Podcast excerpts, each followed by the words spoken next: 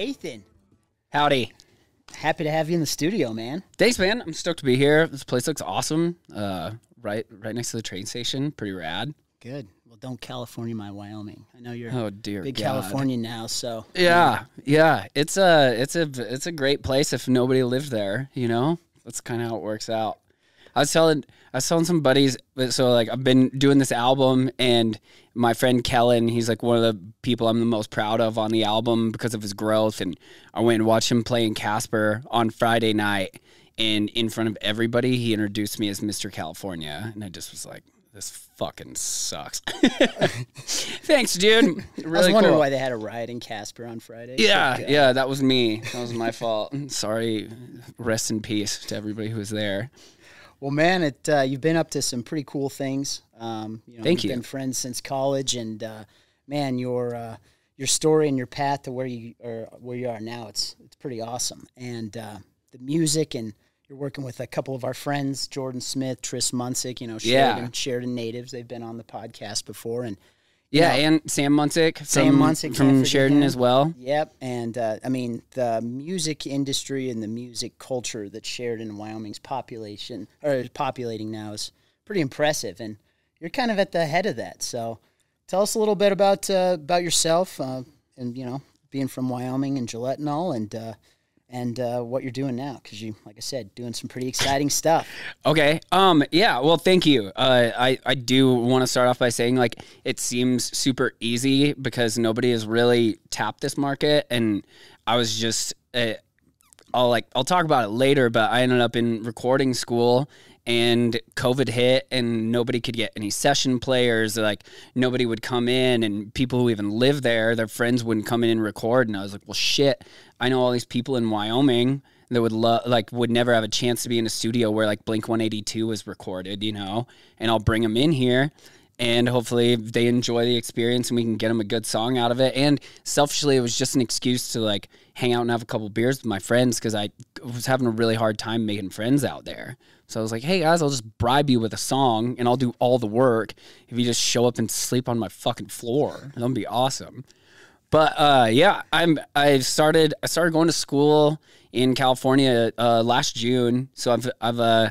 I've been out there for a little over a year now. I live there with uh, my kick-ass girlfriend Julia Popish. I don't know if she'll watch this or not, but hello, you're pretty if you do. And um, yeah, so uh, she she's a vet out there, and I we like we kind of connected when I, I got pretty sick a couple of years ago. I got I got a little bit of a sore throat or cancer, and um, then I hung out with her in the hospital a bunch, and it kind of turned into like we started dating and didn't want to do the long distance thing. I was like, well, I really want to. Cancer kind of like propelled me into making my own choice. I was like, well, I can't just work construction or like be a ranch hand anymore. I need to I need to go explore this opportunity. So I went out to California and I signed up for the most expensive place, which is super smart since rent is so cheap there. And uh, yeah, I've, we've been there for a long time. And then my uh, my friend Sam was playing a show tonight at Blacktooth. Hit me up and was like, "Dude, you need to come to this festival at Highway 30. Uh, we're playing it. It's a great time." And I'd just kind of gotten healthy, and I was like, "Okay, well, I'll go." And then we started going to that, and then I went again the next year, and I took Julia, and we met this band that I won't name because I still really like their music, but I um, had a couple beers with them. You know, wanted to want to record an EP and talk to them about that. And there was a lot of hell yeahs, and they they said they do it for sure. And I told them, you know, this is going to be dirt cheap. You can stay at my house. Uh, all the recording time is free. I can get you like 35 hours and bank up a bunch of other students' hours. And they seemed to be very excited. And then as time went by, I couldn't get a phone call, couldn't get anything returned.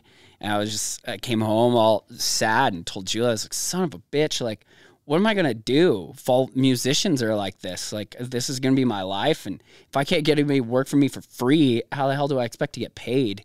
And uh, she was like, "Well, if you could do anything, you know, like what would you do?" I was like, "Well, I would." I was like, "I know some pretty successful people in music and like at least in my little world i was like and then i know people that deserve a little bit more success i was like i'd i'd make a compilation album of all my friends and hope that like the bigger guys look cool because they're willing to work with smaller guys and they bring some attention to it. And then my buddies who don't have as many like fans or as healthy of a following i feel like a lot of that is because they haven't recorded in the right areas and they just don't simply don't have the money to produce something like this. So i was like they could hopefully absorb everybody's fans and i just put everybody on one song too and give them a single. She's like well shit do that. So that's kind of where I am now. And we're I'm gonna try and have the whole record out in October. So the first first song that came out was uh, Wildcats by um, Colton Moore, and he's a Texas dude. He's been he's been there a long time, and that came out on a Monday a little while ago. And then Jordan Smith, who you guys have had on here, I mean, I've known him since four years old he's he's got a very very strong song and that comes out Friday the 13th. So very excited about that. Fantastic.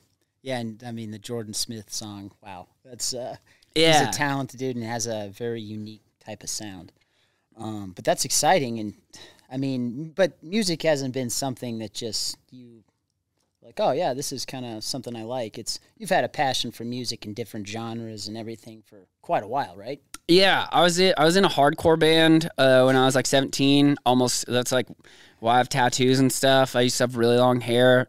Used to steal my mom's straightener, you know, do the do the whole thing. And uh, an emo. Yeah, everybody said it was emo, but I always thought it was more like we were more of a hardcore band. Okay. Like like our lyrics were more about like brotherhood and like hardship and shit, not like the not cut my wrists and black my eyes sort of stuff, you know. And we didn't, we did not sing. I I, I was a singer, but I just screamed until I'd throw up. And so I did that, and then I was in a like country kind of cover band for a couple weeks. Um, man, if my parents watch this, uh, until I got arrested, and uh, then I decided that maybe I shouldn't be in music at that capacity anymore. And uh, I haven't been in jail for a very long time, so that's good. And uh, but yeah, I've I've always gone to concerts. Always always been really drawn to musicians. One of the coolest things that happened to me was my old roommate was Mike Poole. Uh, he started booking bands at the Cowboy.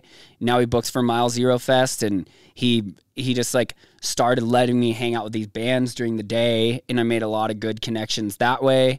And then that's how I, I would take them to the mountains in Laramie, or I'd take them to a bar, like whatever they wanted to do and I always just knew that I wanted to be around music, but I was I was also pretty content, like making fifty grand a year, working construction, and just kind of doing whatever I wanted on the weekends. But I started to hang out with a, a lot more musicians, a lot uh, like more frequently too. And then it got to the point where these guys would call me when they come to town. And then I, I really made an effort for my friends. I would go wherever I could to watch their concerts. And I just kept showing up at these things and eventually making a name for myself. I mean, I'd sell t shirts, I'd help them roll cables, I, I'd do whatever anybody wanted. And I just never shut up and kind of weave my way in there, interjected myself into their lives. well, that be that's pretty effective, and you're pretty uh, you've uh, taken us out all on a pretty good ride at the Third Street, or yeah, you were a pretty staple at uh, at, Laramie bars. Yeah, I was probably in Laramie a little bit too long. I Nah, really, no I really way. liked Mulligans and, and the Cowboy. Going to the Cowboy tomorrow night, and uh, I hope I hope I survive. But it should be it should be a lot of fun. I I loved Laramie, and I, I really loved the people there too.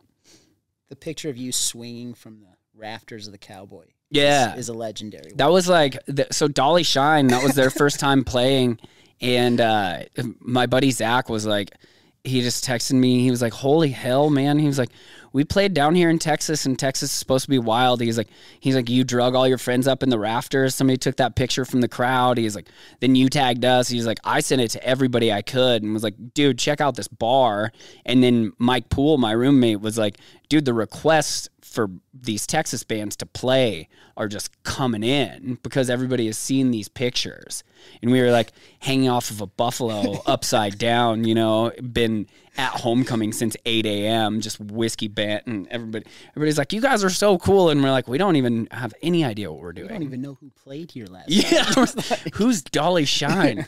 we I felt bad for those guys because the one the one guy, his name's Zach. Uh, he came one time and then they came the next year and we went to this thing called Kegs and Eggs and it was like Clark Van Hoosier from here and like Tyrell Duncan and all those guys. We went to their house to do it and somebody played dizzy bat and spun around and hit her with a baseball bat right in the, like in the stomach at like 7:30 in the morning and I was like, "Oh, sorry about that." And Zach was like, "Yeah, you guys go a little bit too hard sometimes." I was like, You woke up today and chose violence. "Yeah, I didn't do it. I want to state that for the record. I I had nothing to do with that. I was just I was on the roof at that time." You're just a material witness. Yeah, I mean the common theme in Wyoming is you kind of get bored and you like to climb shit. I mean whether it's rocks or mountains or rafters or people's roofs. I mean we used to just sit on Clark's roof all the time, ripping heaters.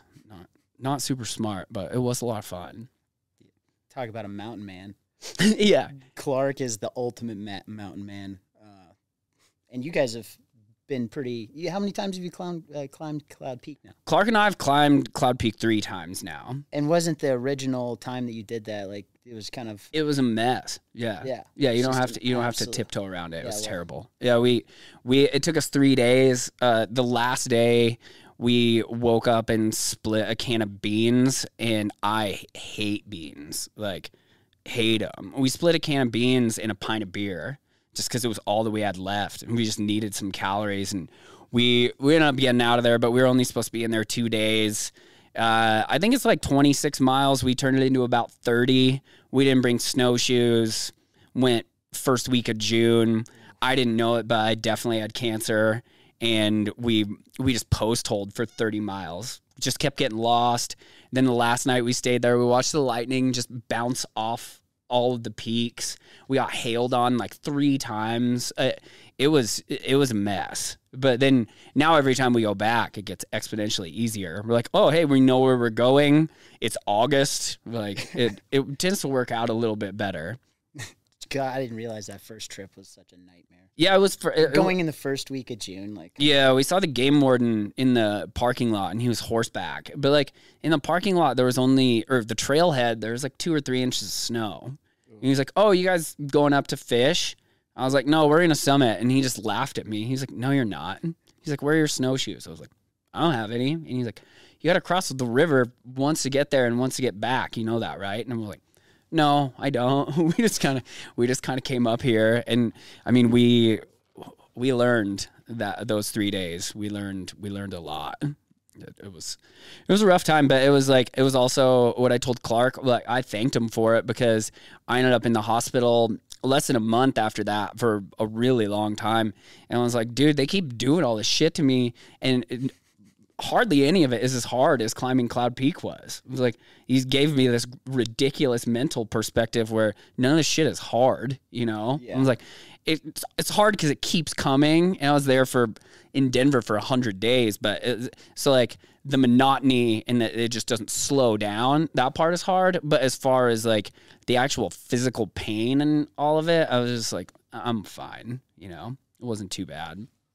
and then you got hit with quarantine, literally like Yeah, four months later. yeah. I'm Quarantine for hundred days, then Mm-hmm. I stayed. I stayed in the hospital, and then like my uh, parents were kind enough to take me in. I couldn't live by myself, and, uh, and there was just like too many things that could happen, and I was pretty frail. So I lived on the ranch in the basement and just watched all of Netflix. It's it sucked ass, dude. It was it was not is not fun. And then it's always shameful when you're like people like, "Oh, what movie do you want to watch?" You know, and I'm like, "Seen it, seen it, seen that whole series." Like it's it. I had I hadn't started Game of Thrones and watched all of Game of Thrones. Like my friend Abby Roach came over and brought me some Taco Johns because I wasn't fat enough, and then just continued to watch all of Game of Thrones. But yeah, I was so I was quarantined for like two years pretty much. I wasn't supposed to go to a store without a mask or anything like that, which I kind of let fall by the wayside. And I wasn't I wasn't supposed to go to the gym very much, and I ended up going quite a bit. and um, then I yeah then I got to California and I was there like two months or maybe three months. And I'm Irish and was all fired up to go out on St. Patrick's Day, and they shut down the whole city on St. Patrick's Day. Oh. And it, I mean, we just just kind of opened back up my school. Now, if you're vaccinated, will let you not wear a mask, and I I don't know what that's going to look like when I go back in a couple days, but Let's I'm, not worry about that now. Yeah, right? I'm assuming they're going to make Wyoming, us all wear a that's not yeah. going to be a thing that you have to worry about until. Yeah, and thank God, man. Look outside right now. It's I've been working on my parents' ranch for this last week, and it's raining really coming down. I hope the L bar seven is getting that. It's been it's been very painfully dry, man. Yeah. How long have uh, you had that ranch, or your family had that ranch over in Gillette? Uh, my dad was working in the oil field, and then um, my mom was teaching PE in town, and my dad kind of got tired of the oil field and split the place. His name's Bart, and then Bert is his best friend. And They split the place. Uh, in the, I think I was like four or something when we finally moved out there. So I mean, to age me a little bit, that's uh, that's almost three decades that he's had that place, and he bought he bought another place uh, north of town a few years ago, kind of out by Spotted Horse, and now and now I just in Wyoming, so people don't hate you. I just I tell people I'm from Spotted Horse instead of Gillette. I'm like, yeah, I'm from Spotted Horse. Yeah, Sounds good. the same thing too. Yeah, and, and when three million people listen to this podcast, L Bar Seven. That's yes, the name of the ranch. That's the savage swag that we're rocking on set today. Yeah. Yeah, we're uh I made some made some more shirts, made some more hats. It's been that part has been really cool. Wyoming is very supportive of stuff like that. People always tag me on Instagram and like intentionally will be like, dude, I'm going on this hike or whatever, and they'll they'll throw a hat in their bag or a t-shirt in their bag, and they're like, I want to wear it at the top or whatever. Uh, and that's like that's my favorite because we kind of we started that when I was sick to kind of help pay my cancer bills, and everybody just showed up in such a big way. I was like, I can't let this thing die, so I just I just kind of kept it going, and there's there's a couple people just because it's like medically weird. I don't want to say anybody's names, but there's, I mean, there's a kid in Cheyenne with a tumor in his face, and we got to. We, I shouldn't say it so like flippantly, but he beat it, and he's a badass dude. Um, and I, I I didn't feel comfortable taking people's money anymore, so I donated the some money to him, and then I donated money to a girl in Gillette who had cancer, and then uh, this cowboy I know uh, came down with a, a, very devastating disease, and I got to donate some money to him. So that's been that's kind of been like the cool thing now, and I I still have medical bills every year. Like I have a bone marrow biopsy and a PET scan and stuff and get got to get blood work done. But it's it's nice to like everybody gave me so much, you know, that it's it's really nice to as corny as it is, like give back, you know. But like what Wyoming like kind of set me up in that way. Yeah, no, that's and, the cowboy code of ethics. That's yeah. that's what I mean. That's what uh, people from around don't really understand. It's like, hey, there's a three degree separation of Wyomingites. We probably know, you know, if you say, "Hey, I know someone from Laramie," we probably know them, right? Yeah. And that type of we got to spread the love, uh, mm-hmm. especially in Wyoming. So we've always been like that. That's how we grew up. That's yeah. your dad's ethics. that's your family ethics. Like that's the ethos of Wyoming, and not just Right, man, and you want to see it's not it's not you're not a loser for giving back. Like, just well, thank you. No, but I, like you want to see like some wild shit and realize how serious this is, and like how lucky you are. It's like go to California and like they just run you in and out of that chemo ward, dude. They do not give a shit about you. Like my nurses in Gillette, my nurse practitioner, my oncologist, like knew me by name. When I come in, they'd say, "How are you?" Like half of them knew my dog's name, you know, and like know your parents and know they're like, "Hey, have you been staying inside? Like you shouldn't be outside with the horses and the cows and stuff." And I'm like, "Yeah," and then just lying, you know, and but like then you go to California and they like nobody when they told me that I was done with chemo, my doctor mispronounced my name. And I was like, dude, I've been coming to you for over a year, and you don't even Woof. you don't even know my name. And he's like, "Hey man, you're you're done with chemo. Like, I'm really glad to give you this news, Mister Kisak." And I was like. Okay, I've corrected you on my like, which I mean, I know everybody says it wrong, but I'm like, I've corrected you every time I come in for a month. I'm like, no, it's just Kissick, and he's like, oh yeah, I'll remember that. I'm like, no, he fucking won't. and I won't ever see you again. So yeah, he's like Go like, to I- hell, he- buddy. yeah, he's like, I hope this guy dies. He's really bummed me out. And I can't get his name right. what a loser. Gosh. But uh, so the the you've had some serious adversity, but now that you're in the profession, you graduate in October. Yeah, hopefully. What uh, what's been the what's been the biggest takeaway from your experience in California at this studio that, like I said, Blink One Eighty Two records there. You see uh, uh, a lot of predominant figures, and you know you keep that under wraps. But it's just got to be inspirational when Grammy Award winner producers and mixers and everything are working within the same realm as you. You kind of like you made it, right? Yeah, I mean, well, I mean, if you have twenty seven grand, you can make it. Uh, like as any student could bump in there and like see those guys, but it does it does definitely motivate you. And the school is for engineering, and where I've gotten really lucky is that a lot of my friends don't know the difference between an engineer and a producer. So I've been producing a lot of these songs, and they just come in and they'll hand me a cell phone, you know, like they'll send me a voice memo demo two three weeks before like when they book their plane ticket and go well what do you think we can do with this? And then i kind of marinate on that for a while and then have them show up and i bounce some ideas off of them and try and get session players in. And then like really my only session player has been jordan crimson pretty much. Like I shouldn't say that because there's been like Cole Duncan, and then there's this girl Cheyenne Benton who sang a lot with me, and then I have this guy Ryan Finch, and he's doing like all the bluegrass stuff. Uh, Ian Munsick's fiddle player, we've been flying him some things. He did Jordan Smith's song. He's he's uh, I'm supposed to get an email from him today. Actually, he's finishing up Jordan Lisco's song. Um, and Are but you like referring to Wynton Grant?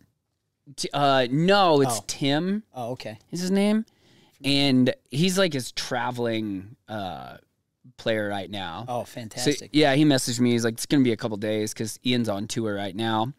But he did such a good job. Like, not good. That's sugarcoating it. He kicked Jordan, like, kicked Jordan's ass on that song. Like, it just sounds so good that I was like, well, you know, this guy's pretty cheap and he's got a home studio and you can't really find country players down there.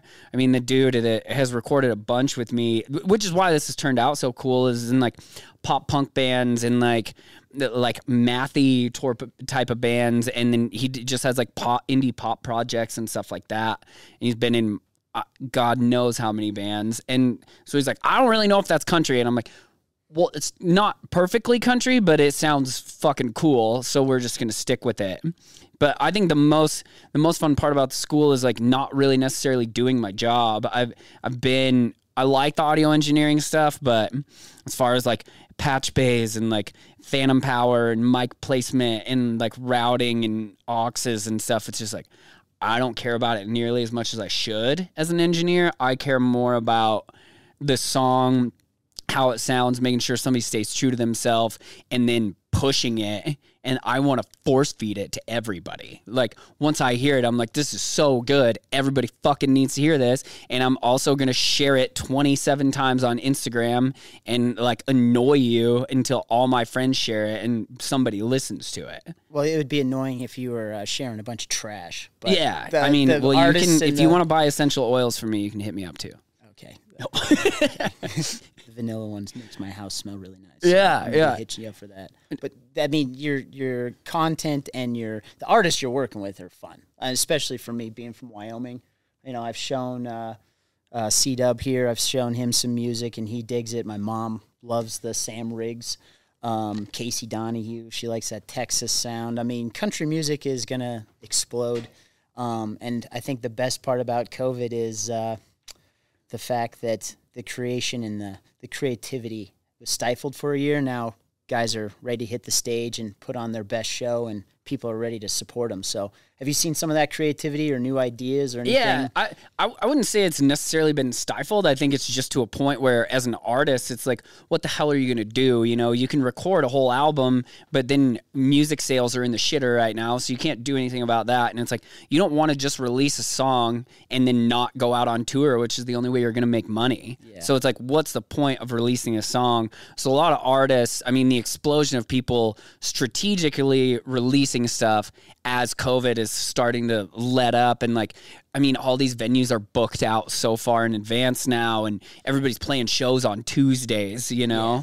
Just anything to get people out to live concerts and it's um I went to I went to a show here on uh was that Thursday with you? Mm-hmm. Saw Gabe and Gabriel the Bull, if anybody is listening, he's great. We watched him and just even like just Wyoming in this tiny little brewery I mean, there's like 75 people there and open mic night, and there's like nine dudes lined up to play, you know. And I've been to that open mic night before, and it's like two or three people like, uh, I don't have enough material to even play here, you know, and they're just all swapping back and forth. So it's been, I think the explosion of the music has been really, really cool. And it's been, yeah, I'm sorry, I had to burp. Uh, but it's been, it's been really fun to watch. And it's also been extremely fun to be a part of. And I, my teacher, well, not the teacher, the owner of the school, he was like, he pulled me aside one day. He was like, We've never had one student bring the level of talent in here that you have. He's like, and you did it during a pandemic. And I was like, well, Peter, I'm not trying to be a dick, but my friends don't give a shit about the pandemic. And he's like, yeah, I know you're bringing them straight from the airport here. And I was like, yeah, well, you're welcome. Yeah. What's up, California? so yeah, like Jordan Lisco, I picked him up at the airport and gave him like tea right when we got there. And he'd been out until like three or four in the morning. And I put him in the vocal booth and he's just sweating. And he was like, I didn't realize this was going to be so fast. I was like, well, you had 20 minutes, dude. What do you want? And he's like, I don't know, a nap. I was like, yeah, probably would have been smart. But that, like, helping these guys out who I think have vision, they just don't really know where to go with it. And there's not a lot of studios in Wyoming. There's not a lot of people offering people stuff like this. And also, as an engineer, a lot of people will send it to mixing or send it to mastering or whatever and they might post something on Instagram like hey I worked on this song. Check it out if you want. And I I just am like so proud of my friends that I can't let that shit die and that's what I'm saying like I force feed it to people. I'm just like okay I I like even if I don't mix the song, you know, if I if I tracked it and was there, I I just every single person on this album is somebody who is my friend. I've known for quite a while and they're all people that I'm really proud of, you know, and I'm just like people need to see this and the fact that my that the studio owner who's been doing this for decades sees these guys I bring in that have like 200 followers on Instagram. He's like, "What the fuck, man?" He's like, well, "These guys are so good." And I'm like, "Yeah, they just ride a horse all day or like fix fence and come up with melodies or like they're in the calving barn and like when winter comes, there's not much to do after you feed. Let's sit around a campfire all day and write a song." And he's like, sounds like a movie. And I'm like, dude, that's just what Wyoming is. And then the other guys are from Texas, you know? And so it's. I don't have a TikTok to get big like some people, you know? uh, but yeah, I don't have TikTok either. I don't. I don't think that I need to be famous. I just want all my friends to be famous. So uh, Instagram is about Instagram and Facebook is about as far as I go. But um, but I mean, but you have a right to be passionate about the music and the projects, but like on a typical song, how what's your role or what are your you know you produce or mix like define like what you're doing for these artists particularly to publish their song and how long does it usually take to make a song? Yeah, I mean that that definitely depends on like the genre and the song, but school really opened my eyes to like I did not know how much shit happened. I was like, okay, you go to the recording studio. I thought mastering was what is called mixing. I was like, yeah, you send it to a guy, then it goes to the radio, you're famous. Like that's how it works. And then you get there and there's like, you have your tracking engineer, you have your mixing engineer, you have your mastering engineer, and then like you have live sound engineers. And then some bands get so big that they're like your job could just be to be the engineer for the monitors on the stage. Like it, there's so much more that goes into it. But what the part that I really like is the tracking engineer part. I, suck at mixing, and my buddy Jordan is very, very talented at it, and it, he's just light years ahead of me. And I'm like, well, I can send my friends to this guy. I feel very confident what he's doing. He doesn't charge very much money, and I'm like, I feel okay with that. I, I, I like to be in the studio for it, but I mean, I will get a demo from somebody a couple weeks before. They'll send me a chord chart. I will show it to a session player, and then as they show up, we try and write guitar parts while the artist is in town because that's kind of where the song it like originates. And then I'm like, okay, if you like the guitar parts, you can trust me with the rest of the shit, and I will just bounce them stuff. But all of this is I'm hindered because I'm only allowed in the studio six hours a week. Like if you had a real recording studio and you had a paying client, you could you could track a song in a day pretty easy. But we're like, you know, we have people who our session players are free, so it takes a long, a little bit longer. I'm an audio engineer who has done it for a year, so I'm a little bit slow. Like a lot of these guys, it's their, their first time in a recording studio, or they only have like an EP or something. Like one guy didn't know what a click track was. Like so, there's there's a lot of those hurdles that make it to where I was like, confidently telling all my friends, I'm like, dude, this shit will be out in June. Like, you can tour on it in the summer. There's two guys on the album, maybe three now, that I haven't even gotten songs from. But Colton released his song pretty quick, and I was like, well, thanks for the pressure. And Jordan wants his EP to come out, and he should. He worked really, we all worked really hard on it, but like, it's going to be really good, and um, he deserves to have it come out. But like, he wants it to come out soon. And so it's and like we're trying to have all this stuff released. So I'm doing a lot more than an engineer normally would. Yeah. You know, like I've got all these people I'm trying to release everybody's stuff like when they're touring and have it help out their EP and stuff. So that part I, realized I just went on a tangent. I mean, it could take anywhere between when I when we like mix and have somebody record and then have session players and then I've been lining up session players to where I'm like, okay, we're gonna do all the guitars on all these tracks, or like then we're gonna do all the bass on everything, or we'll do drums for everything today. And so some of the guys who started early, like there's like a Jordan Lisco and like the Munsics came out there pretty quick, and like their stuff is still kind of at the same stage as everybody else's, even though they're out there earlier. So, I mean, for me right now, not owning a recording studio and only having access to it six hours a week, it takes months. I can imagine. Yeah. That's a very limiting factor. Yeah, and before we came to the end of the school year, like I could just ask kids, you know, like, hey, are you using your hours this week? And a lot of them are like, younger people, they're not really taking advantage of this opportunity. And they're like, yeah, dude, have my hours. I don't care. Like, write my name on the sheet. You have to be in there 24 hours a quarter. And there are some students that are like, oh shit, I need to get my 24th hour. And I'm like, dude, I got that in two weeks. You know, like I get in there as much as I can because it's such a foreign space to me and I, I really I don't know when I'm gonna have an opportunity to be in a room like that ever again. Yeah. So I'm like, I need to use this shit as much as I possibly can. And but now I, everybody was giving me their hours, and now they're like, I'm like, hey man, can I have your hours? And I'm like, no, actually, I think you should give me your hours because you were taking all of them at the beginning of the year. And I'm like, I'm not giving you my fucking hours, dude. Yeah. Sorry, amnesia. yeah. yeah. What's your name again? Yeah, yeah. chemo brain, bro. yeah, I'm sorry, I can't remember anything. Feel bad for me. I had cancer. Yeah. But that should just go to every time. It's so screwed up. Yeah, yeah, yeah. I try not to use it very much, but there are times when I'm just like, well, if this gets me another day or something, I'm I might use it.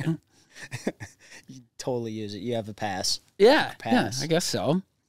Well, and then I mean, and the benefits of all these would be the relationships you have with some of these artists that are just for you know they are kicking ass. Yeah, you know, and I didn't. Uh, I saw Cheyenne Frontier Days, for example, was like the most successful it's ever been. Awesome, and we have some.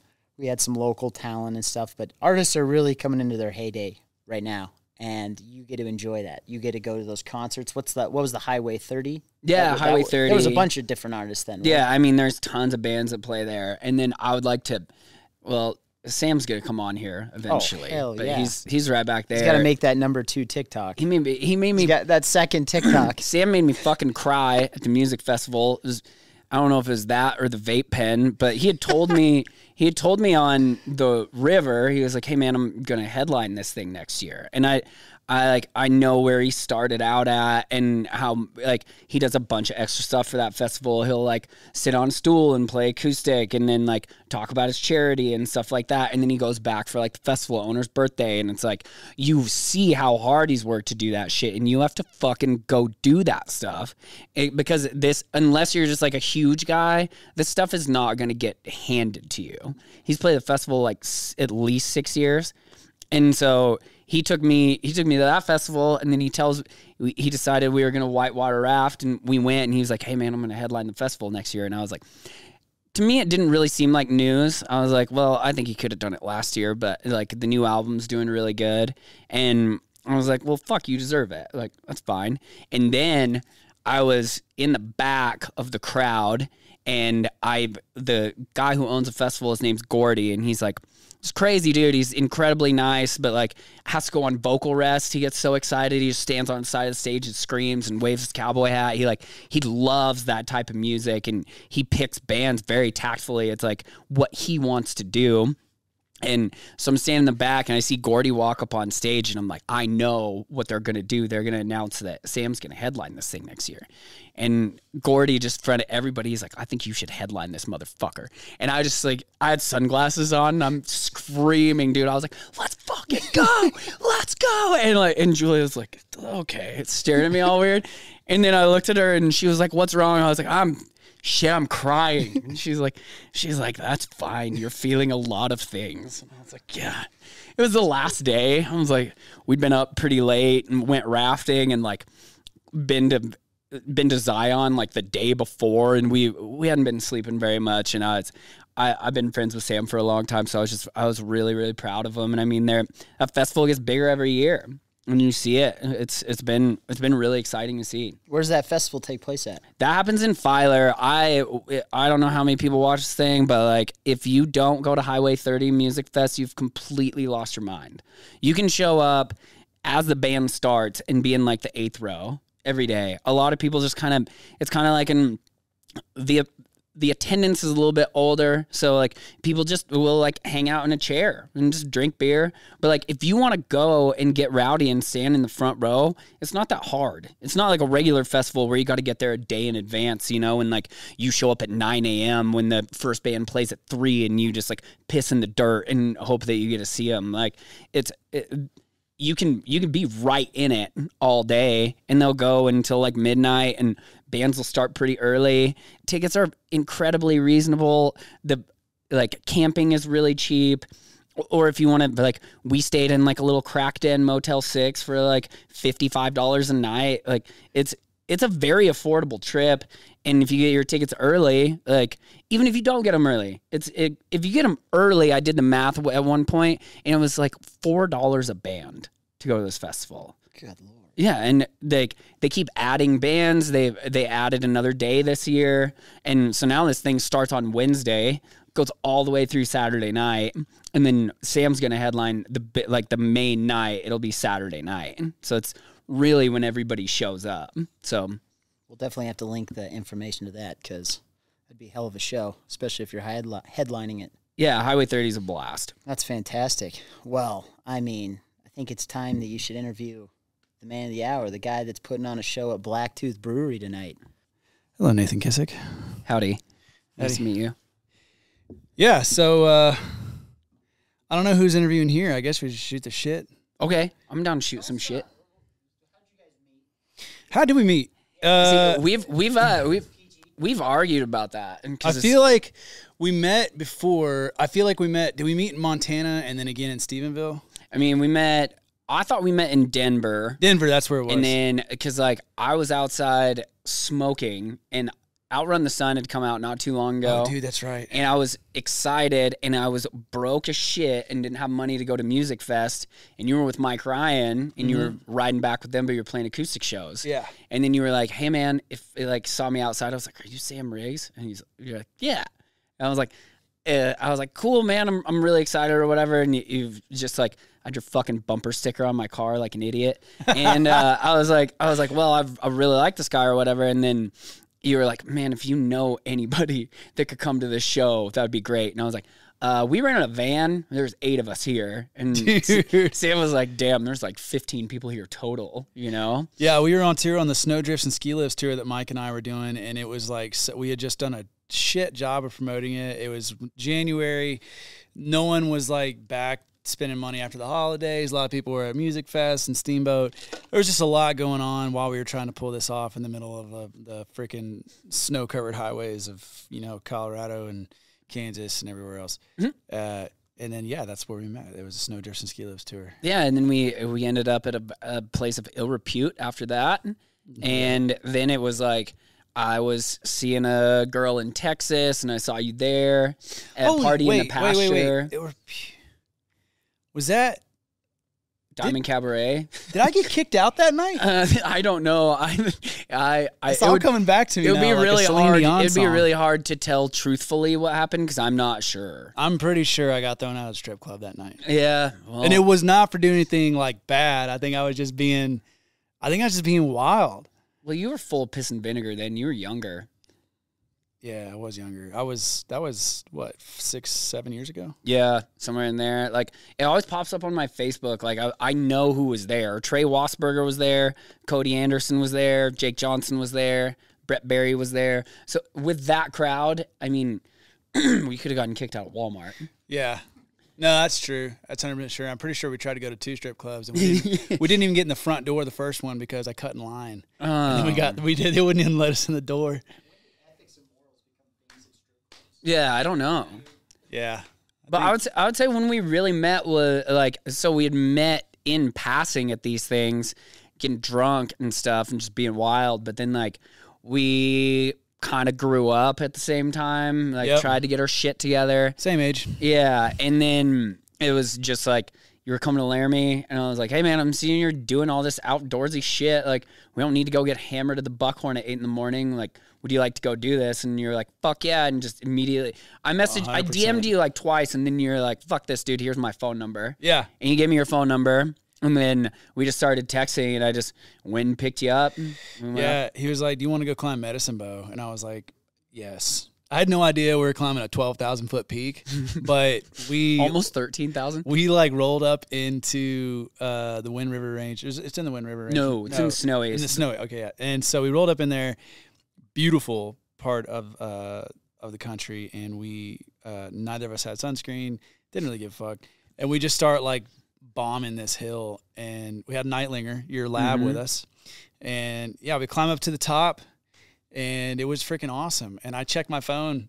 Um, I think I busted out Snapchat uh, back when I had it, and I had the altitude thing on it, which was actually pretty accurate, surprisingly. Yeah. And it said like twelve thousand and change. I was like, dude. yeah. Yeah. and then we glissaded down this like snow covered thing, and Nightlinger almost ate me. That was the day that I found out what that word meant. Yeah. I was like, I don't even. He was like, Are we gonna glissade down this thing? I was like, Glissade. I was like, I'm gonna slide down this thing on my ass. It's a mountaineering term. I- like, I yeah, don't dude, that's what it is. I was like, oh, okay, well, you church this shit up quite Yeah. a bit. I, I, I'm in athletic, like in Nikes and tennis But shoes. But don't let him play it down. You're, you're coming down like a 50 degree slope of snow and ice that's packed down after like being melted and frozen and melted and frozen in the springtime. And then there's like a 200 foot drop, uh, like cliff that you have to stop before you get to the to the end of it. So the and when you get to the bottom, you know you're like Santa Claus on crack trying to stop the sleigh, dude. You're just digging your heels in.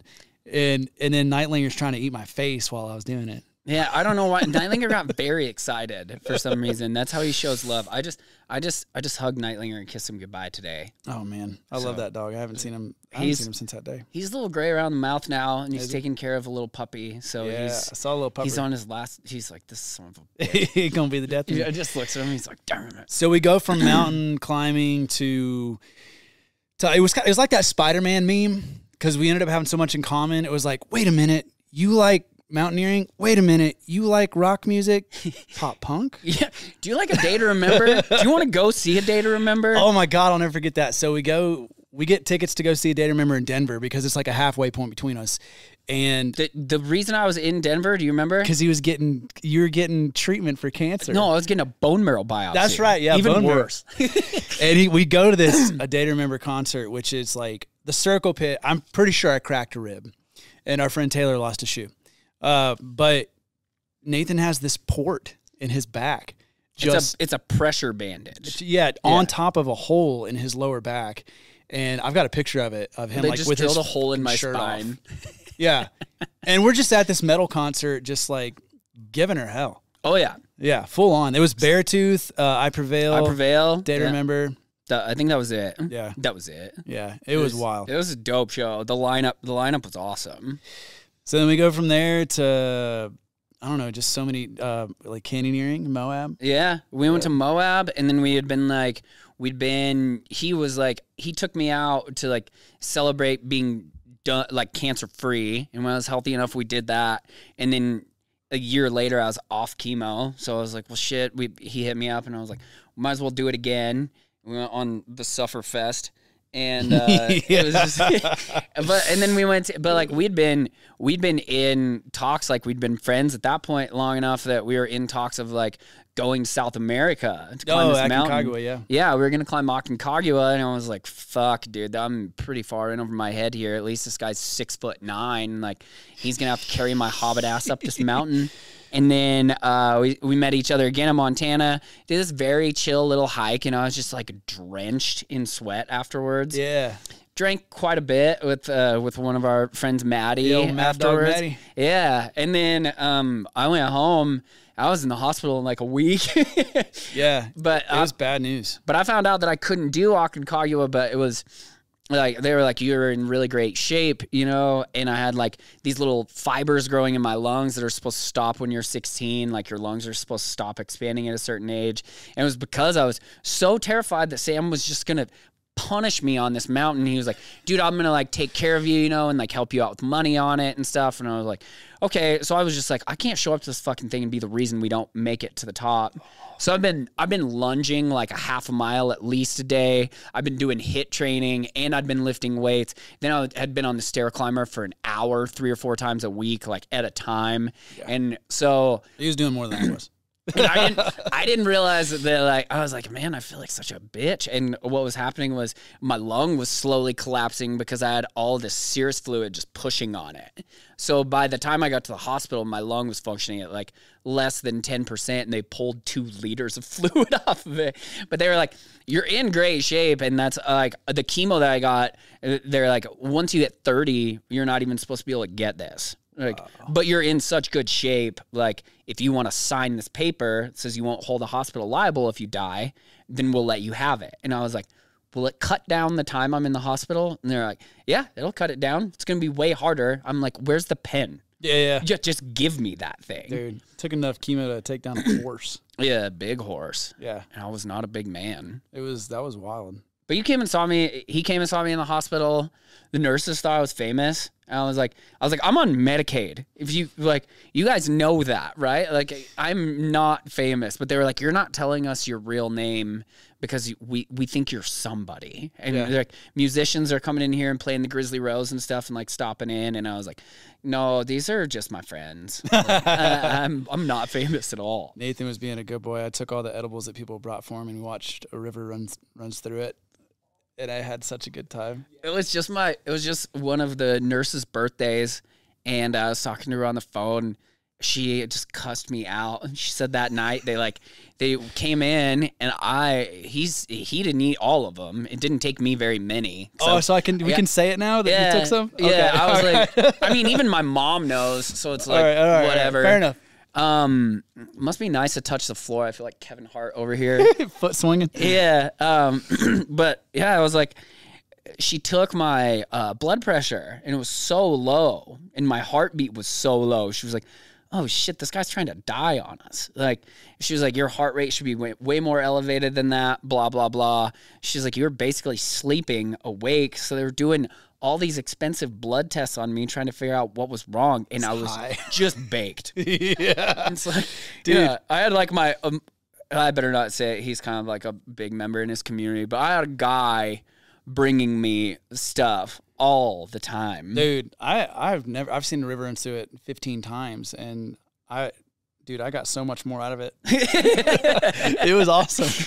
But yeah, that was to- They're trying not to cry. We're like, damn, this is hmm. actually that was a hell of an experience. Man, I remember like, Yeah, that was crazy, dude. You look like if you were to put a picture of Nathan up when he was in the hospital versus now versus before, those are three different people. Yeah, that's You- true. Like before, he's they call him the hobo with a shotgun. That was his IG handle, and he like he had this long hair and like just a wild ass, and uh, still is. But then he got cancer, and he became this like Simpsons character, and then. Now he's like in the best shape of his life, and it's like, dude, but those three people, it's like they they they're all the same people, but they don't look the same. It's crazy. Yeah, I can barely get on a plane still because my driver's license is from the hobo with a shotgun days. Oh, And yeah. just like take your mask off. Right. Take your hat off. Take your shirt off. yeah. Take your pants off. Yeah, it was. I don't know. It was. It was a very. It was a very interesting time for sure. Yeah. So he's talking about the Sufferfest. So the Sufferfest was uh was Wait, we should cut you off because you do. Sam runs like a charity for mental well being where you use nature and like the outdoors and isolation to Yeah. bring yourself out of the depths of like depression or drug abuse or any sort of anxiety problems that you're having. called the Air and Opportunity Adventure Company. Yeah, we're wearing our own shirts Yeah. here. We should have swapped, but Yeah. I don't think you can wear a girl small. Yeah.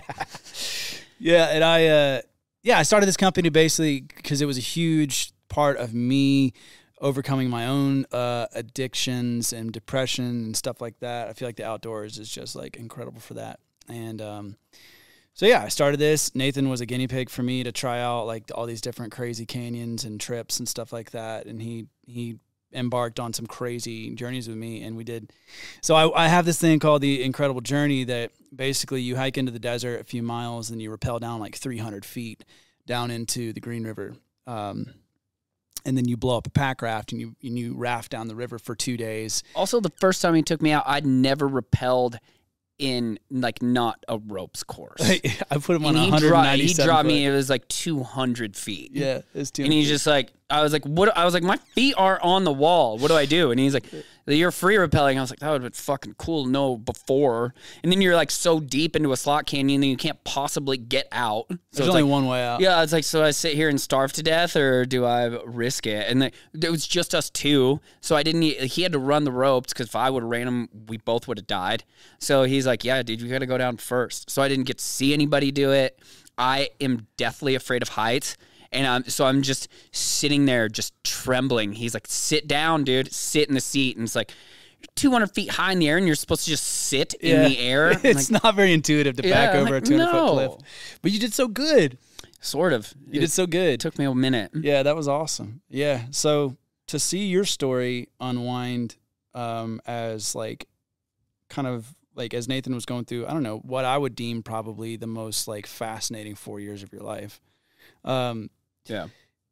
there's been these trips that have sort of happened off and on through that time. And so it's kind of been these cool moments to sort of check in and watch your progress. And I got to say, man, like if, to see the ground that you've covered, the mountains that you've climbed, literally and metaphorically, dude, it's stunning. And and the thing of it is, is like you never know that. Like just if you met Nathan in a bar, he'd talk cows and shop and shoot the shit, maybe talk about rock music, and you'd never know that he beat cancer, climbed mountains, you know, has like overcome so many different fears, is an incredible friend, you know, brother, son, and also is awesome to his girlfriend. And uh, you know, I don't know. I feel like the world's lucky to have Nathan Kissick. And and that's that's my dick sucking for today. yes. All right. I'm gonna write a book. It's gonna be the beginning. It's gonna be the start. yeah. Yeah. It's it is it is very cool though to have a homie that's like, hey, like we're gonna get like I'm gonna get a tattoo today, or like here's the song link, you mm. know, or like. But you you treat me like you're like I'll send him a song and he'd be like, meh. I've heard better, and it's like I'm like, what the fuck, really? He's like, do you want to you want a yes man or you want the real shit? And I'm just like, all right, yeah, I, I. Yeah, a I'm like, dude, so- everybody's gonna tell you the song's great, but don't you think you should know before you can put it out to the masses that Yeah. could be a little better. But then I sent him like uh, the demo for Until My Heart Stops Beating. He was like, "Let's go!" yeah, I freaked out over that. I had to download Dropbox. I was in a skid steer moving cow shit. Didn't have enough like LTE or whatever. I'm still not good with technology, but like I had to go back to the house and get Wi-Fi to download Dropbox, then to download that, and I just listened to that song like 20 times, cleaning cow shit out of a pen and just like air guitaring a pitchfork like a redneck. But what I was gonna say, what's cool is to have Sam just be like, he knows that I will, because I'm just, I'm always like, the power of almost dying is pretty epic because you're just like, okay, well, I don't really like to tell people no anymore. If it's something that I think I want to do, it's like, do you have the money? Do you have the time? It's like, definitely fucking not, but I'm gonna do it. Oh, so he just hit me up like, it was just like 18 hours at this point. He's like, "Hey man, I want to do this this epic trip where we like drop into the canyon and float out." And I, he's like, "We'll just rappel off this cliff ridge. Nobody's ever done it." And I was like, "Okay, sick. Like, when do I have to be there?" And he's like, uh, "Thursday afternoon. It's like Wednesday at noon." yeah. And I was like, okay, I look it up. It's 14 hours to drive. I was like, okay, well, I'm going to leave tomorrow morning at 2 a.m. And he's like, well, I could fly you out. And I was like, no, dude, you've done too much. Like, I'm just going to drive. So I say you've done too much. It's steal my girlfriend's car and drive yeah, He takes his girl's car. Drives Yeah, out, like, well, dude, that they, I mean, I got there for like $42. 80 miles a gallon. Yeah. Yeah, so we get there, and it, it was a first descent, and it was um, is interesting because pack rafts, you know, you're not like dry, you're in, you're kind of sitting in the water, and um, we're paddling out, and we had a uh, we had Trevor, this guy Trevor, with us shooting it on camera and kind of filming the, the whole experience, and it kicked it kicked all of our asses. We had a headwind a lot of times going down the canyon.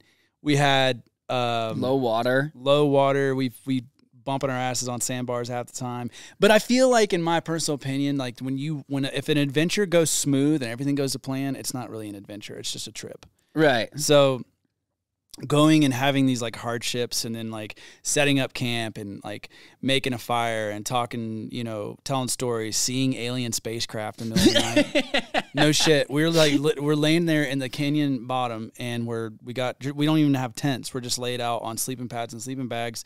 And I'm talking to Nathan it's like there's three feet between us, but I'm like sitting like here, like we're in bed, and I'm like leaned over and I'm like looking at him talking. Hi, what are you doing? over his shoulder comes this string of lights in the sky, and And I just listened to the Alien podcast we with Rogan on the talking way about out there. aliens. I was like, I don't want to fucking play anymore. we were talking about how like Utah and like that part of the world has so much like you know the skinwalker stories and like the aliens and all this kind of crazy stuff. And here comes the string lights, and I'm like Nathan, what is that? He's like, "Psh, what is what is that? and he looks over and there's like no shit. And we found out it was a military exercise, mm-hmm. but.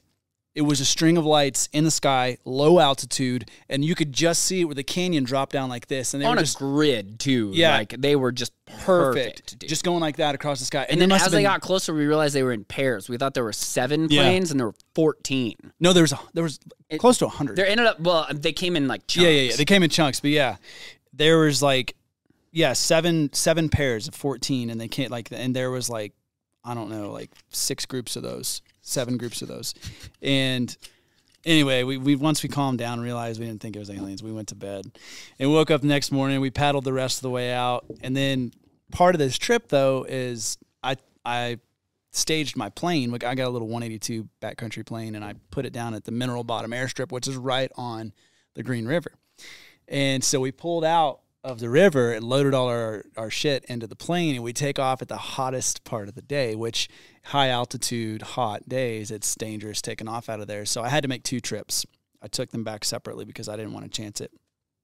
So we take off out of the canyon, and you know we're vroom, buzzing it and flying the canyon, you know, twenty feet off the water, just like following the canyon and climb out. And it was like, He's a real asshole, dude. dude, I don't like I don't like heights. I don't I don't like heights. I don't like planes. I don't really like the heat. I have no fucking clue why I go on any of these trips. dude, it was so epic though. Every time I get So there, I'm epic. just like, son of a bitch. I'm gonna be here for three days. Yeah. All right. And then I'm always trying to get my girlfriend to come, and she's like, "That sounds terrible. Did you Yeah. even have fun?" I was like, "No, I had a blast." And she's like, "No, what you described to me did not sound fun." I'm gonna say, Poor Trevor, he was have- he was like, dude, we wore that kid out. well, I told them I saw him felt at the I saw him at the music festival, and he was like he was like, dude, well, like physically, cheers Cheers. to Wyoming. Mm-hmm. If you like physically, oh dear God, you just did it, huh? Well, it's age 12 years. Not anymore. It's not. uh, but yeah, he was like, he was like, yeah, man. I mean, uh, he's he's like physically, clearly, it kicked my ass. He's like, but no cell phone, no computer. He's like out there on a river all by myself, just struggling. He's like, I, I didn't fucking like that. And I was like, well, that's the point. That's It's supposed to like take you t- through a mental like I don't know. It's a mental charade. It ta- it it teaches you about ego. Because if there's dude, the, the mountains and canyons are the ultimate equalizer, dude. It will Yeah. bring you to your knees. Mhm. You think you're badass. If I ever start thinking I'm badass, I always start planning a trip. It always brings me. You back. gonna learn today. You're gonna learn today. Of all the trips you've taken, what has your guys' favorite trip been? Not necessarily together. No, no, whatever you like. Just in life. Go ahead. Oh shit! So you can think about yours, and yours can be all poignant, and you can look smart. Um, I could go first. Yeah, do that because I'm stuck between Iceland and something else. So I've taken some pretty incredible trips. Um, I've been all over the world uh, to to to New Zealand, Iceland, France, UK, Shout out Rook South in New Zealand. America. Yeah, made my son, my my wife Rachel, and I made our kid in New Zealand unexpectedly. Rook, what an incredible kid. Um, and I got to say, like all of those places are absolutely just incredible. But it's the places where like it's the shitty trips. It's the ones that like I met my match as far as like challenge goes, and that's that is where I find have found myself. There's one that comes in particular comes to mind in Utah, but probably the story that I should tell is about Aconcagua. And I went to Aconcagua, the trip that Nate was supposed to go on, but he ended up getting cancer. Dick. I really pissed. I pissed out, dude. I should have went. Yeah, it. Uh, I failed. I almost died on that mountain. I was. I had been on tour. I was in the middle of a divorce. I was full of heartache, physically exhausted. Um, was still writing out, getting clean, um, and it was a really hard time in my life. But I went for it anyway, and I. I my heart was ready in some ways, but my mind and my body were not. And I made it to a little uh, over 17,000 feet on that mountain.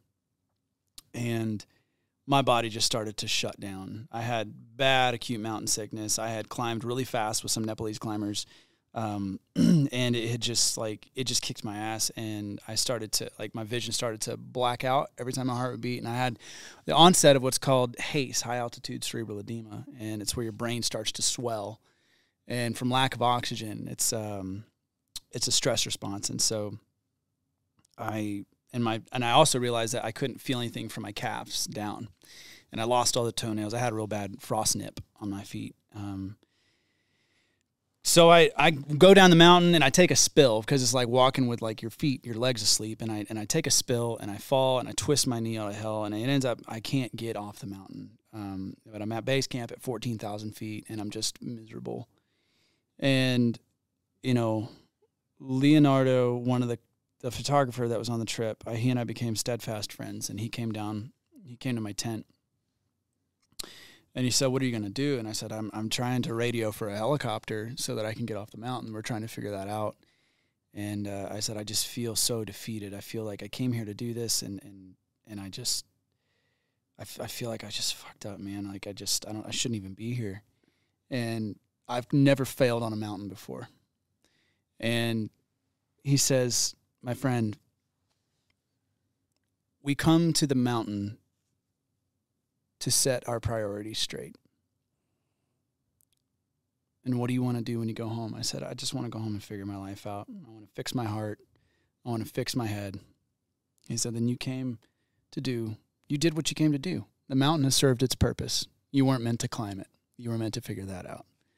And that sort of like started to set things on the mend in my heart.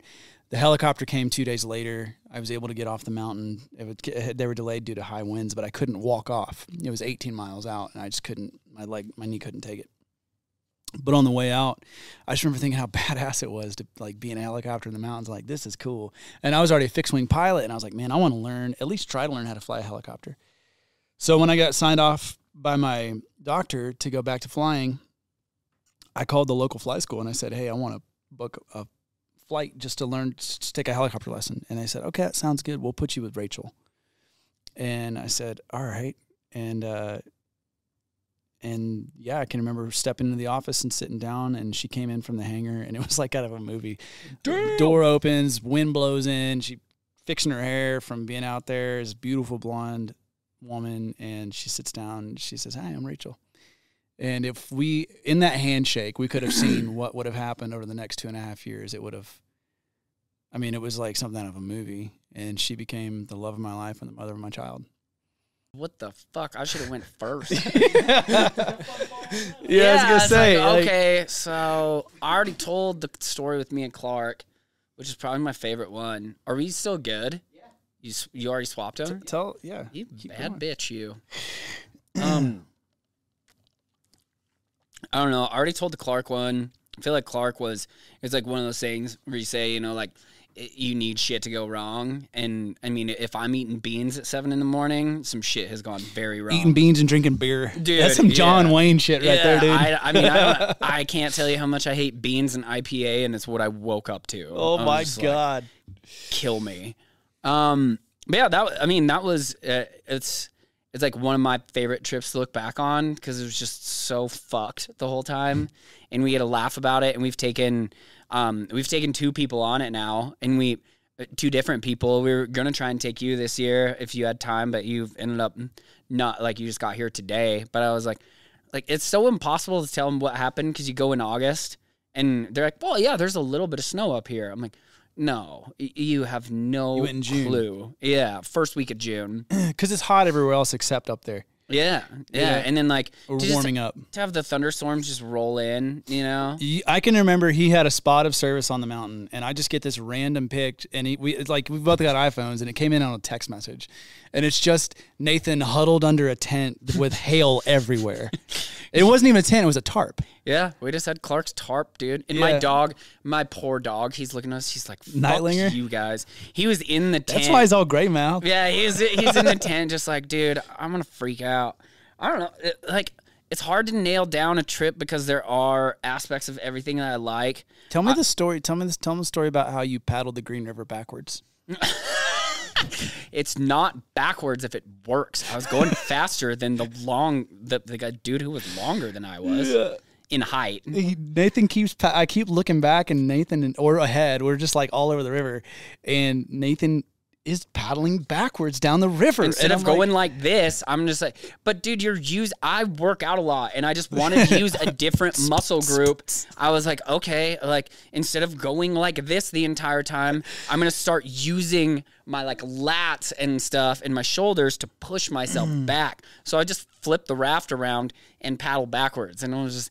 At first, I was trying to hide it, and then by the end, I was like, I don't care what anybody says. I think the truth of like why it was easier. What one of the reasons it was easier to do that, it was because you have your pack and shit all on your feet, and so the front of the raft is sitting further down in the water, and the current carries a lighter into the raft around, and he. But like I kept being like Nathan, just turn around, you'll have more control. And like, I wasn't having any control. The raft was wasn't. so the raft Dude, was, was so bad, light like- that every time I would take one stroke right, I would just go "Nathan, say sideways, sideways, sideways. I'm like, no, fuck this. I'm turning around. Dude, I remember I remember looking back and Trevor's just like just out of his out of his raft and walking along, Dragging his raft. walking along the the bank of the river dragging his raft and I'm like Trevor get back in your raft.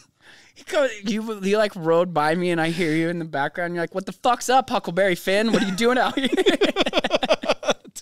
I was like, oh, here we go. And I, the, that first night, he was so sunburned and stuff. And then he had the desert rats get into his crackers. I was like, this poor dude is gonna, he's, he's in for a rough day. And you're, he was like, so we're like way past halfway. And you're like, uh, not, not really. We're a little bit past halfway. Well, so we put in 5 hours the first day due to the winds and three and a half hours the second day. yeah. And it was so it was eight and a half hours, and we started I- as early as we could to beat the wind. yeah, we got got going, man. It was a breeze in the morning. I was like, shit, is this how this whole thing could have been? This is so easy. it's just it's just a it's a it's a coin toss of what the winds are gonna do. you know? Yeah. and you'd come around a, a corner and you'd have a tailwind pushing you, and you'd come around the next corner as a headwind. You know, canyon winds shift like that. It's all crazy and different. So, Mm-hmm. but yeah, dude, it was. It's always amazing watching Nathan because if you want to talk about somebody who just won't say no, it won't quit. Like this guy doesn't know what I can't means, and it just like that's the good thing. It's also dangerous because you can put him on any mountain or any incline or any challenge, and he just won't quit until he gets it done. Yeah, I've ne- I've never not climbed a mountain. I don't know what it's like. If we would have went to Aconcagua and spent that kind of money, I You'd would have have probably made it. You'd have probably summited Well, I would have died if I or didn't. died going up there. There's there. no like if somebody's like, "Hey, this is eight grand." I'm like, you know what, eight thousand dollars is to me? Like, I, I will die.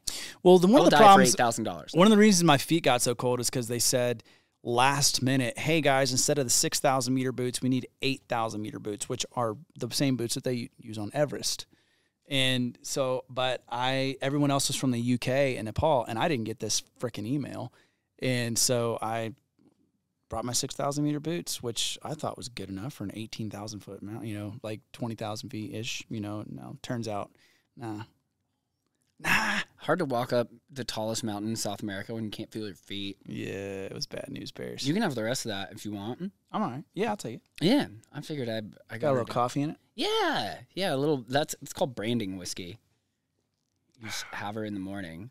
Um, I, yeah, I don't know. I would say I, I would like to wrap up by plugging myself a little bit and just saying like, I Dark Skies. Dark Skies. Dark Horse is a coffee shop in San Diego, so you're close.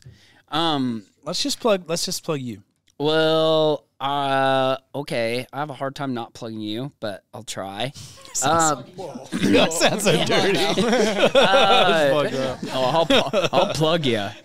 Um, but yeah, I I'm working on this album as I talked about earlier. It's, uh, there's three Texas guys. The rest are all Wyoming guys. Uh, a lot of them are people you'll know. Um, Sam's gonna get me some stuff. Well, I, we haven't even talked about it completely yet. We're gonna. It's gonna be satellite, but we're gonna. Okay, yeah, which I mean is what's happening with quite a few people. But um, I'm just really excited about this. I, I think that uh, Wyoming has a shitload of talent, and I think that a lot of people don't know it because a lot of people haven't marketed them marketed themselves well enough. And I think the headroom on a lot of these guys is pretty fucking wild. And I'm really excited about what I did with a, a lot of them in just a span of 36, 48 hours and some phone calls. And I just hope that everybody will kind of tune in because it cost me 27 grand just to go to school. Rent in California isn't cheap. And I've flown all over the country also to do a little bit of it and made a great friend in Jordan Crimston. And he has been a rock in this thing. I mean, uh, he's helped me out a ton. And uh, I really appreciate everybody with like Colton's song and Jordan's song already. Like everybody's been sharing it a lot, and uh, that's just kind of what Wyoming is about. I feel a lot of Wyoming support. There's not a ton of people in California plugging my shit, so um, Dude, you're gonna like this. This like you, you can't help but succeed with this. There's so much heart and soul in it, and so much talent. This record is drenched in talent, and I'm not talking about myself. I'm talking about everybody that Nathan hand selected or asked to be on it, and then Nathan is so loved that everybody, nobody said no. no, not a single person said no. Yeah, and it's just like this is gold. It's crazy, dude. Like I, I was calling people, and by the time I got to like the second to last guy, he was like, "What the fuck do you want me to do?" And I just told him, he's like, "Cool, man. Say that to other people." He's like, "This should not take 15 minutes." And I was like, "Well, I just didn't think anybody would want to do it, so I had to justify it 87 different ways in like all these roundabout."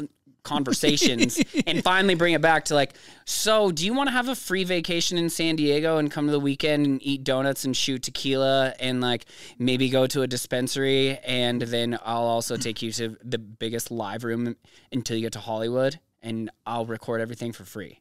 And like yeah that's what the pitch should have been. Yeah, that that's fast. exactly what it should like have been. Like, so man like how's your wife? How's your kid? Yeah people in california suck and yeah i, I got i got it i got it down by the by the last one but i, I really appreciate everybody saying yes there are people including sam that as a student, I legitimately have no no reason to even be in the same room with a lot of these people. Uh, I have made some of my teachers extremely angry because they're like, they'll see a song they're like, I just saw this guy Spotify. Like, you're this guy's gonna be on it.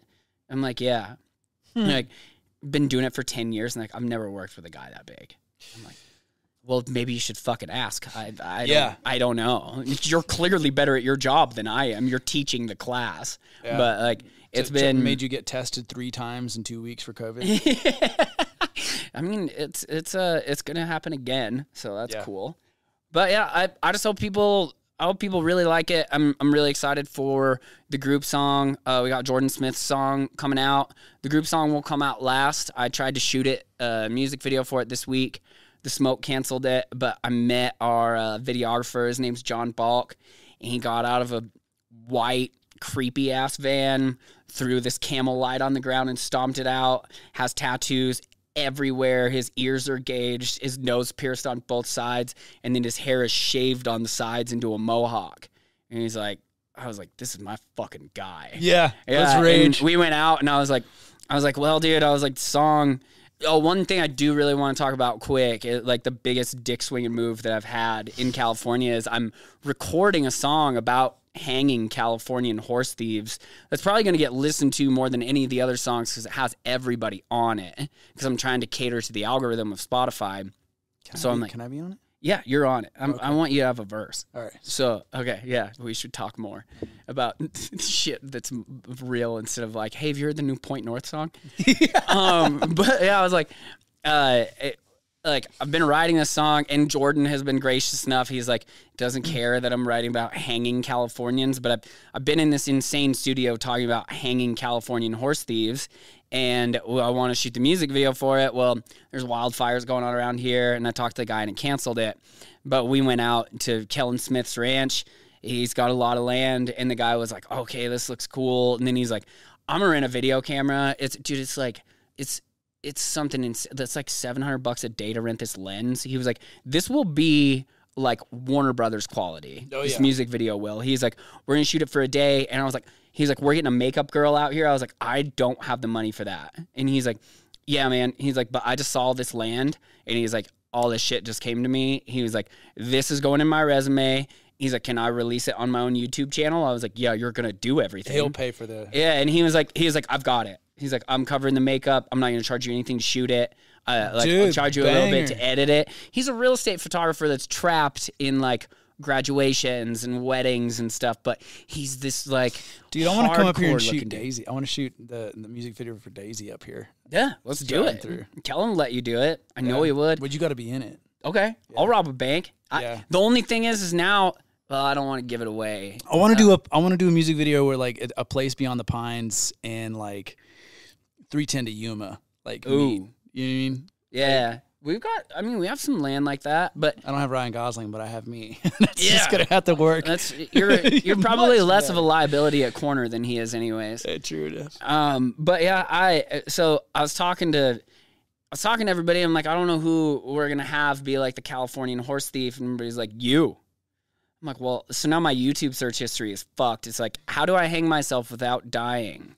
And so like, I, I don't I don't really know how I'm gonna do it. My parents are terrified. I can already tell you how you And, do it. yeah, we're gonna do it with a harness. So Yeah, it's you do it with a harness and you attach the rope to the harness so that when it pulls down, it just slides down the harness just far enough. Use rubber Mm-hmm. bands. yeah, yeah. Yeah, right. Yeah, it oh looks, Oh it looks like I'm hanging myself on it. It's like 100 on an air and opportunity trip. Yeah. People are like, I don't hate my demons that much. Yeah, this is this is not 127 hours. This is 126 hours. yeah, yeah, uh, to, to to the grave. But I was talking to this guy, and I was like, I was like, yeah, man. I was like, I was like, if somebody threw up, I wouldn't mind. Like, I was like, I want this to be dark. I was like, I was like, I have a lot of spite for this place that I've been for a while. I was like.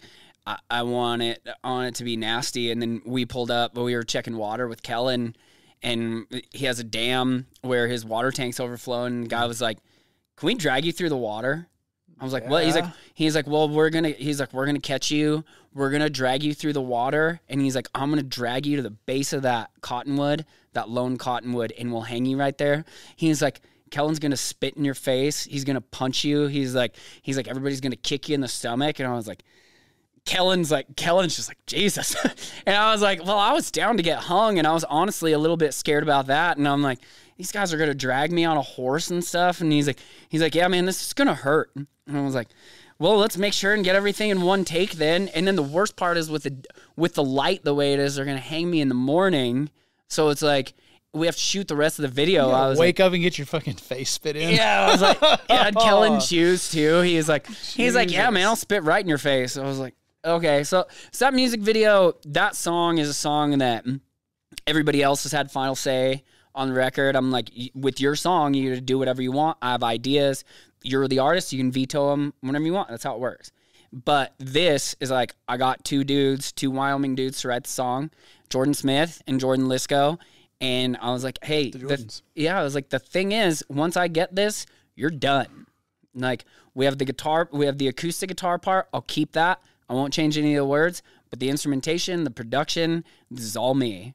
And I'm making it, I'm making it like pretty This country. my world, Grandma. Yeah, it's like a country metal punk bluegrass song, and uh, there'll be nine dudes on it. So I'm I'm very excited, and it's called Ronin Rope. It'll be the last song that's out. Ronin rope, Yeah, it'll feature it'll feature everybody.